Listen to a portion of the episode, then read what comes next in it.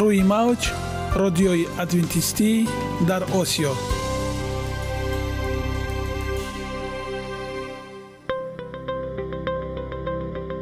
Шунавандаҳои азиз саломи самимии моро пазиро бошед.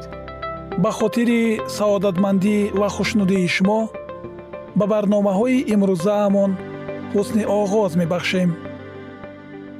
Аминем аз шунидани барномаҳои мо баҳраманд мегардед. Барномаҳои мо аз се рубрика иборатанд. Бахши саломатӣ. Ки дар он мо бо шумо дар бораи тарзи ҳаёти солим ғизои дуруст ва пешгирӣ кардани бемориҳо суҳбате хоҳем орост. Ахлоқи ҳамида. Чуноне ки бузурге гуфтааст олитарин арзише ки волидайн ба фарзанд медиҳанд ин тарбияи хуб аст. Нури маърифат ваҳии умедбахш. Розҳои ниҳонии нубувватҳо дар китоби муқаддас. Бо мо бошед.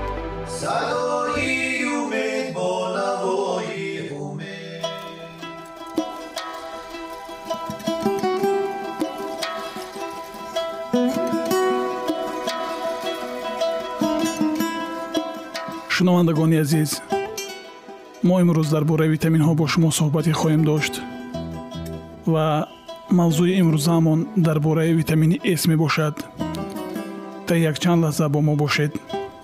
Бори аввал ин витаминро соли 1927 тадқиқотчии венгерӣ алберт сент диорде аз шираи афлесун карам ва қаланфури сурх ҷудо карда буд.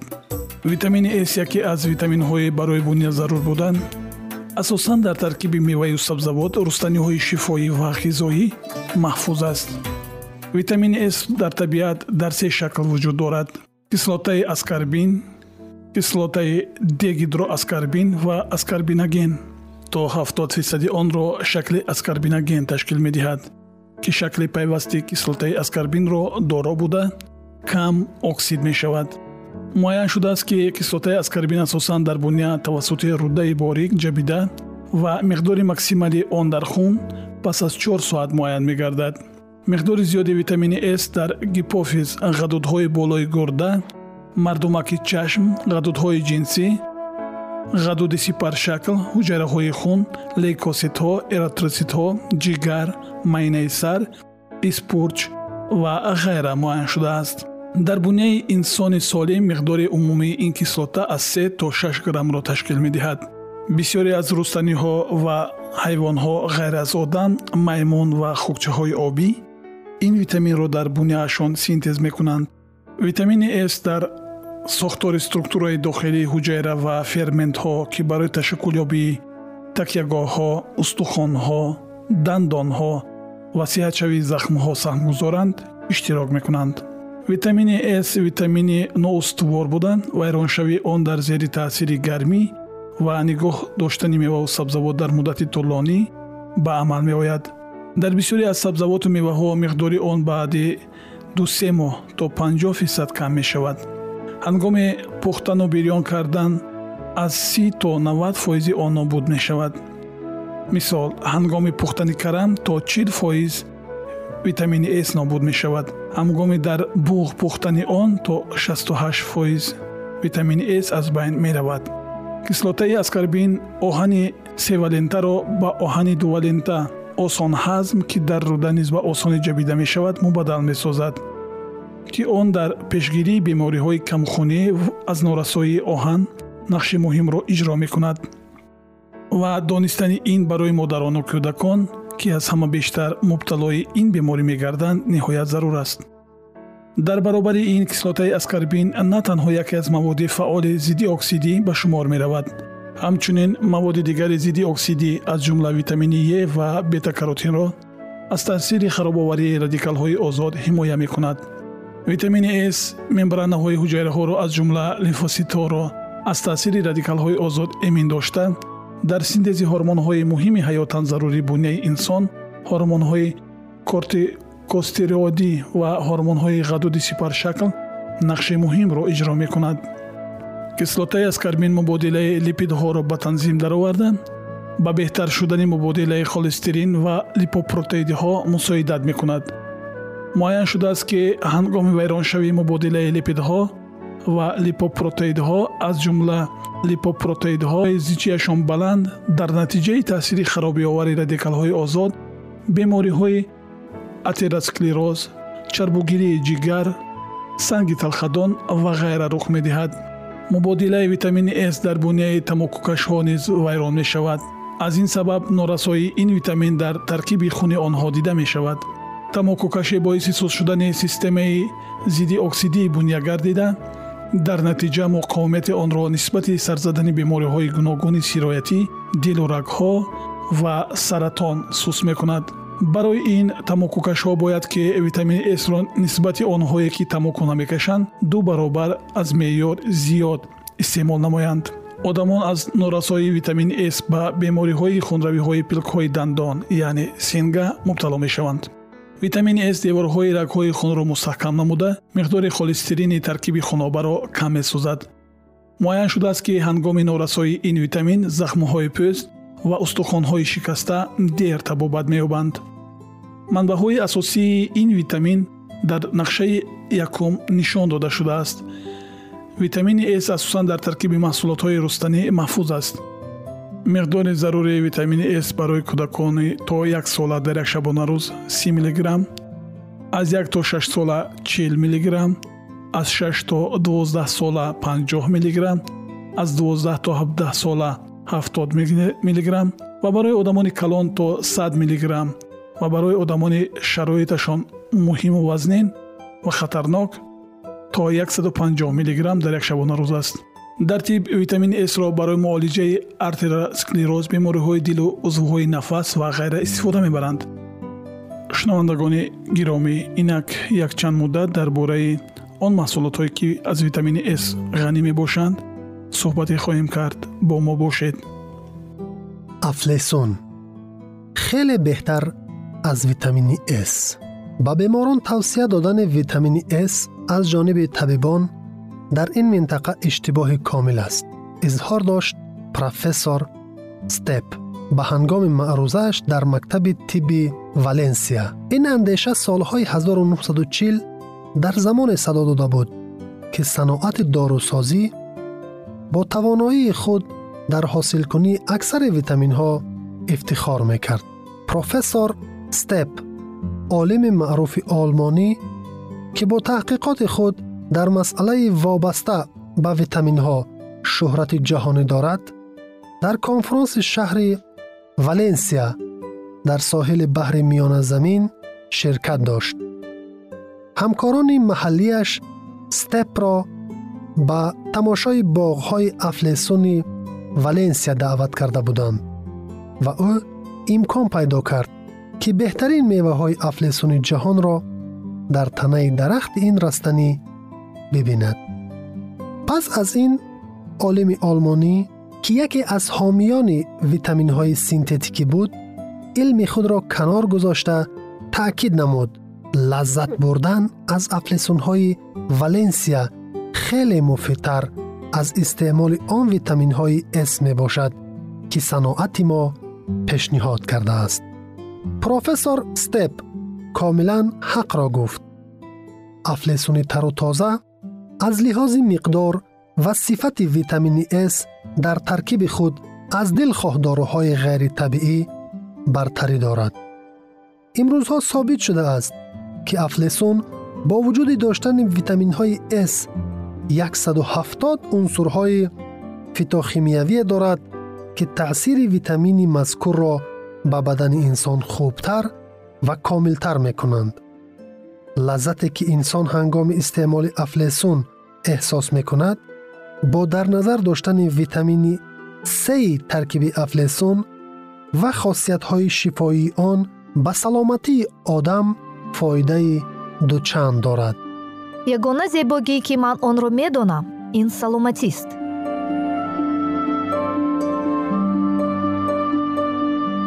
Саломатиатонро эҳтиёт кунед. Ахлоқи ҳамида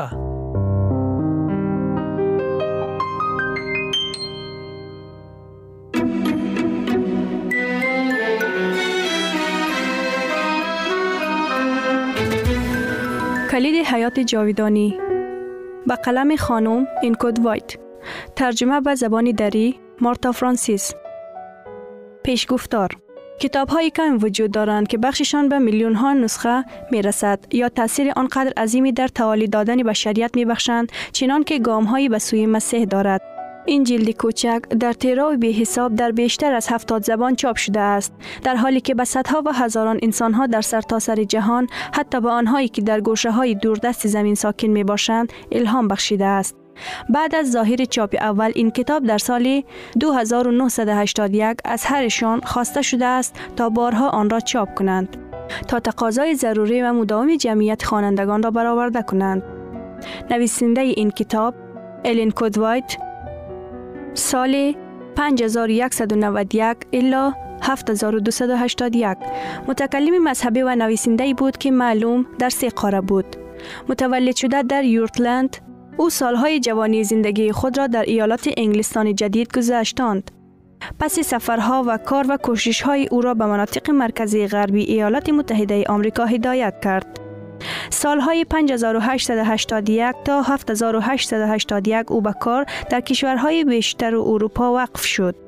آنجا او اغلب به جمعیت وسیع خطاب می کرد و برای خود ادامه می داد. او بعد یک سال فعالیت در استرالیا و زلاند جدید گذشت. به قلم او 45 جلد بزرگ و کوچک در رشته خداشناسی، آموزش، سلامتی، خانواده و مسیحیت نوشته شده است. بعضی از آنها با پخشی بیشتر از علامت میلیون نسخه بود. از اینها گام های به سوی مسیح مشهورترین کتاب است که به طور گسترده خوانده می شود. عنوان کتاب در مورد رسالتش بیان می کند. آن مسیح را به خواننده نشان می دهد. تنها شخصی را که قادر است نیازهای روح را برآورده کند. آن اشخاص را که شک و تردید می کنند به راه صلح هدایت می کند. آن جستجو کننده عدالت و کمال شخصیت را قدم به قدم در طول راه زندگی مسیحی هدایت می کند. و نیز به همان تجربه ای که آنجا او می تواند سرشاری فروتنی کند که در واگذاری کامل یعنی خیشتن یافت می شود آن را از پیروزی بر او ظاهر می کند در حالی که فیض نجات دهنده و قدرت مواظبت دوست عظیم همه بشریت را به سادگی آشکار می سازد یعقوب از عهد عتیق وقتی که گرفته خاطر با ترسی که گناهش او را از خدا جدا کرده بود بر زمین دراز کشید نه اینکه استراحت کند. خوابی دید که ناگهان نردبانی بر زمین برپا شده که سرش به آسمان می رسد پیدایش باب 82 آیه 21 به این ترتیب ارتباط بین زمین و آسمان به او آشکار شد و کلامات تسلی بخش و امید به یک ردان از طرف کسی گفته شد که در سری نردبان سایه افکن استاده بود. آرزو می کنم که رویای آسمانی به انسانهای زیادی دوباره گفته شود. هنگامی که آنها این داستان را راه زندگی را می خوانند این آرزوی صادقانه اند. قرآن و امانتداران نشریاتی الینا وایت است. فصل اول. محبت خدا نسبت به انسان طبیعت و مکاشفه به طور یکسان از محبت خدا شهادت می دهند. پدر آصافی ما سرچشمه حیات، حکمت و شادی است. به آثار عالی و زیبایی طبیعت نگاه کنید و سازگاری شگفتآور آنها برای نفع و خوشبختی نه تنها انسان بلکه تمام موجودات زنده بیاندیشید. نور خورشید که به زمین روشنایی می دهد و باران که زمین را با تراوت و با نشاط می سازد تپه ها دریاها و دشت ها همه با ما از محبت خالق سخن می گویند خداوند نیازهای روزانه تمام مخلوقات خود را فراهم می آورد در سخنان زیبای مورخان چنین نوشته شده است چشم همگان منتظر تو می باشد و تو تعام ایشان را در موسمش می دهی. دست خیش را باز می کنی و آرزوی همه زندگان را سیر می نمایی. مزامیر باب 541 آیات 51 و 61 خداوند انسان را کاملا مقدس و سعادتمند آفرید و زمینی زیبا که به دست خالق ایجاد شده بود هیچ آثار تباهی یا سایه لعنت بر خود حمل نمی کرد. قانون محبت است همان نقص قانون خدا موجب شد که عذاب و رنج وارد دنیای ما شد. در عین حال اگرچه گناه سبب درد و اندوه شده است باز هم محبت خدا آشکار می شود نوشته شده است که خدا به دلیل گناه و نااطاعتی انسان زمینی را لعنت کرد. پیدایش باب 3 آیه 71 خار و خز مشکلات و سختی ها که زندگی انسان را پر از کار سخت و استراب می سازد بخش لازمی در جریان تربیتی بود که در نقش خدا برای تعالی او از تباهی و انحطاط حاصل از گناه برای خیریت او در نظر گرفته شده بود. این جهان اگرچه سقوط کرده اما کاملا سرشار از اندوه و درد نیست. طبیعت به ما پیام های امید و تسلی می دهد گلها بر خارها می روید و خارها از گلها پر می شود. جمله خداوند محبت است. بر روی هر غنچه گفته شده و هر ساقه باری سبز رویده شده نوشته شده است. پرندگان دلفریب با آهنگ های شاد خود هوا را پر می کنند. گل های رنگارنگ در کمال خود با اطرفشانی در فضا، درختان سبز و بلند سایه جنگل با شاخ و برگ پرپشت خود همه به ما از مواظبت محبت آمیز و پدر خدای ما و از اشتیاق او برای خوشبخت کردن فرزندانش شهادت می دهند. کلام خدا شخصیت و سیرت او را آشکار می کند. خود خدا رحم و محبت بی پایان خود را اعلام کرده است. وقتی که موسی دعا کرد استدعا دارم جلال خود را به من بنمایی. خداوند در جواب گفت من تمام احسان خود را روی تو می گذرانم خروج باب 33 آیات 81 و 91 احسان خداوند شکوه و جلال اوست. خداوند از برابر موسی عبور کرده اعلام کرد. یهوه خدای رحیم و رعوف و دیر خشم و کثیر احسان و وفا. نکات دارنده رحمتی برای هزاران و آمرزنده خطا و اسیان و گناه. خروج. باب 43 آیات 6 و 7 او خدای دیر غضب و کثیر احسان است. زیرا رحمت را دوست می دارد یونس باب 4 آیه 2 میکائیل باب 7 آیه 81 خدا به واسطه یادگاری های بیشمار در آسمان و بر زمین قلب های ما را به خود مربوط کرده است.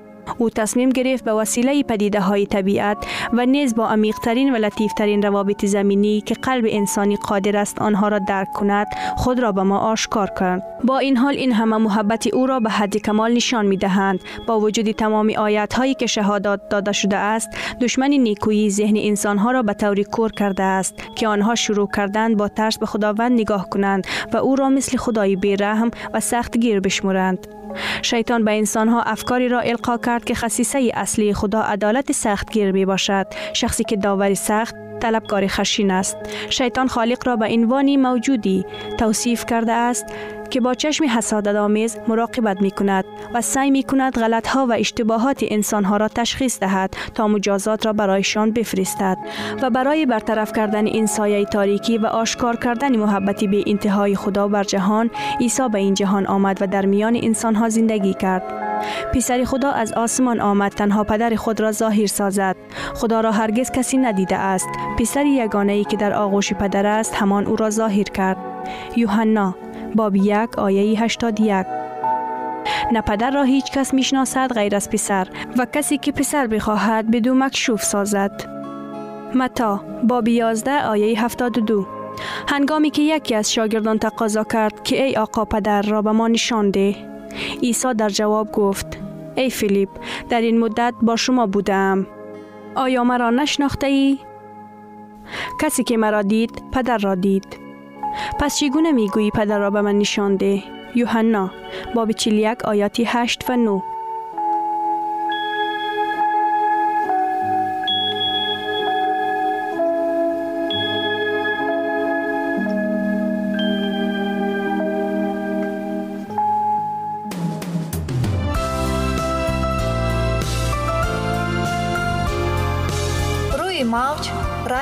радиои адвентисти дар осиё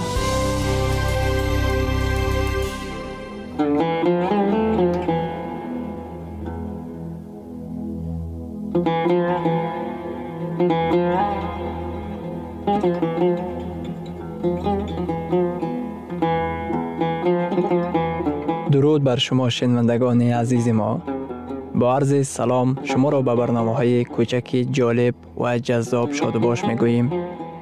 салом шуморо ба барномаҳои кӯчаки ҷолиб ва ҷаззоб шодубош мегӯем ин ҷо мо метавонем барои худ аз каломи худованд ҳақиқатҳоро дарёбем бо таъин кардани ҳаводиси оянда ва ифтитоҳи роҳи ниҷот дар сафҳаҳои каломи муқаддаси ҳаққи таоло моро танҳо нагузоштааст мо шуморо ба омӯзиши ин ганҷи бебаҳо даъват менамоем акнун бо ҳам мешнавем ки худованд чӣ сирреро ба одамон ошкор ва таъин кардааст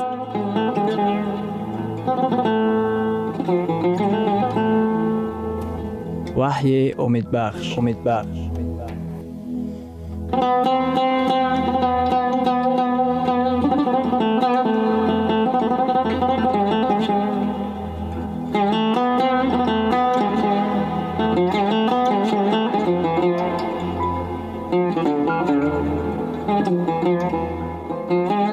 мавзӯи суҳбатамон китоби ваҳйи дурӯғи бузургро дар таърих фош менамояд. Шумо боре диққат кардаед ки бисьёр чизҳо чуноне ки дар як назар менамоянд дар асл чунин нестанд дар давоми қарнҳо олимон гумон доштанд ки замин маркази беҳаракати коинот ба шумор меравад. Ва ҳама ҳамчунин офтоб ва ситораҳо дар гирди он чарх мезананд олими барҷастаи лаҳистонӣ каперник муайян кард ки худи замин дар ҳаракат мебошад ва дар гирди офтоб чарх мезанад. Биёед таърихи тортанакро дида бароем. Афлотун тортанакро ба гурӯҳи ҳашаротҳо дохил намуд. Чуноне ки маълум аст ҳашаротҳо шаш пой доранд. Ҳамин тариқ дар давоми қарнҳои зиёд ҳеҷ кас бо афлотуни бузург дар ин хусус мубоҳиза намекард. Дар давоми солҳои дароз гумон мекарданд ки тортанакшаклон ҳашаротанд. Бинобар ин онҳо бояд шаш пой дошта бошанд. Маҳз жан батист ламарк тортанакро ба гурӯҳи аранхидҳо ҳашаротҳои тортанакмонанд ки ҳашт пой доранд дохил намуд. Фақат барои он ки солҳои дароз ба чизе бовар мекарданд ин ҳанӯз ҳақиқат нест.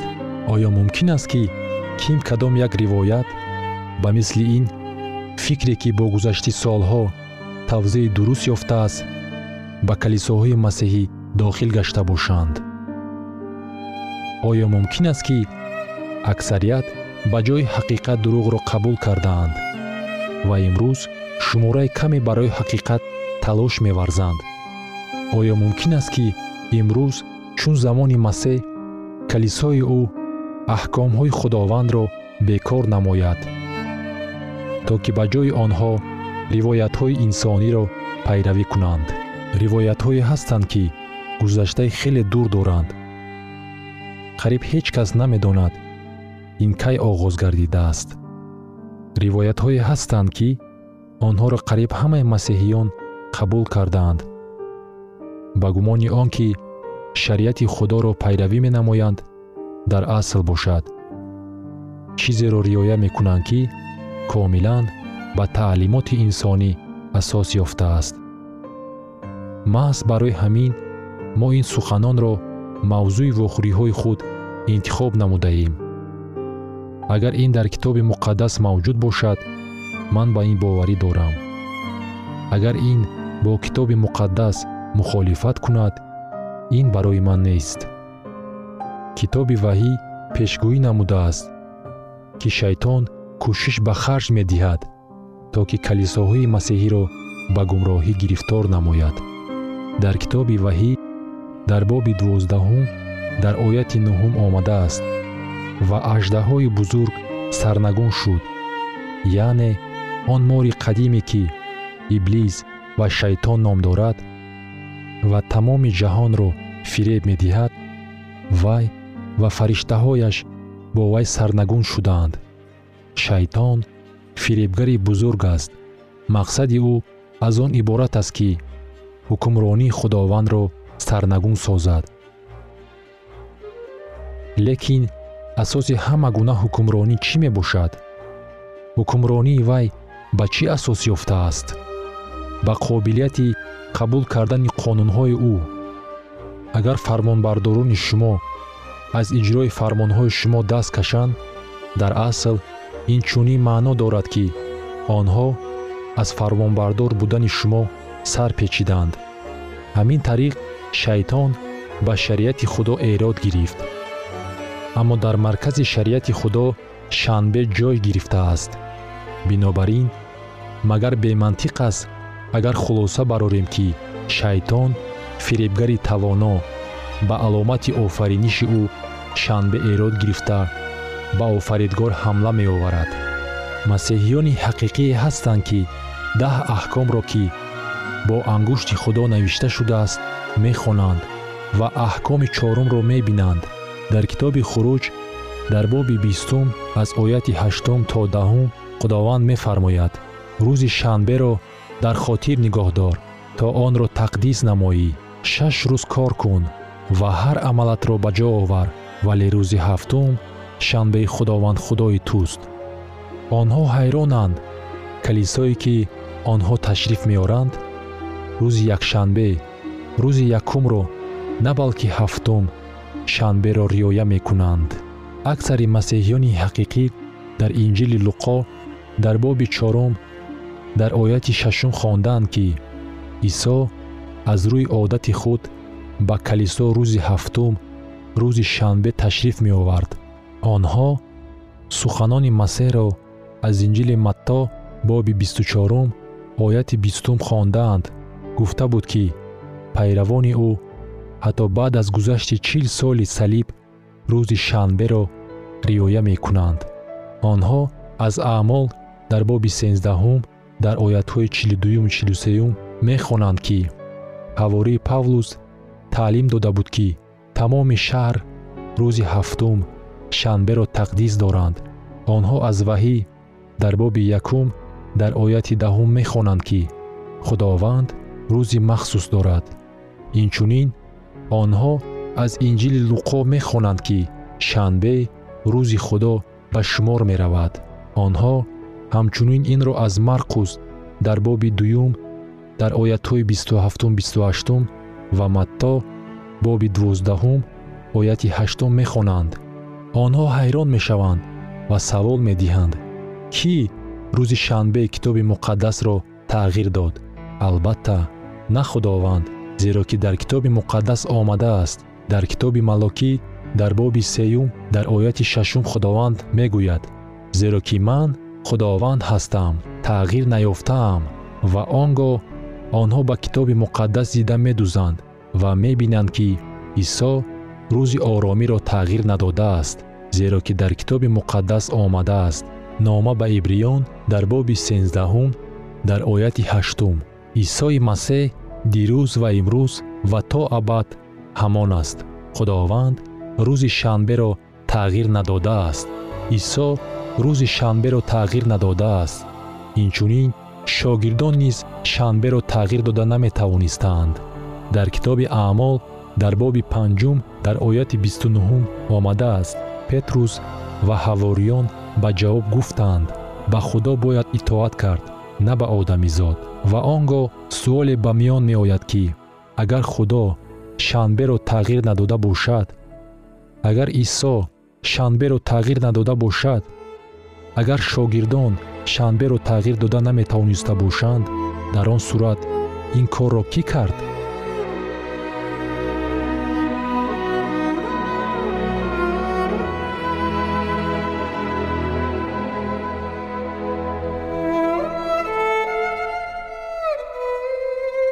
شنوندگان عزیز در لحظات آخر برنامه قرار داریم.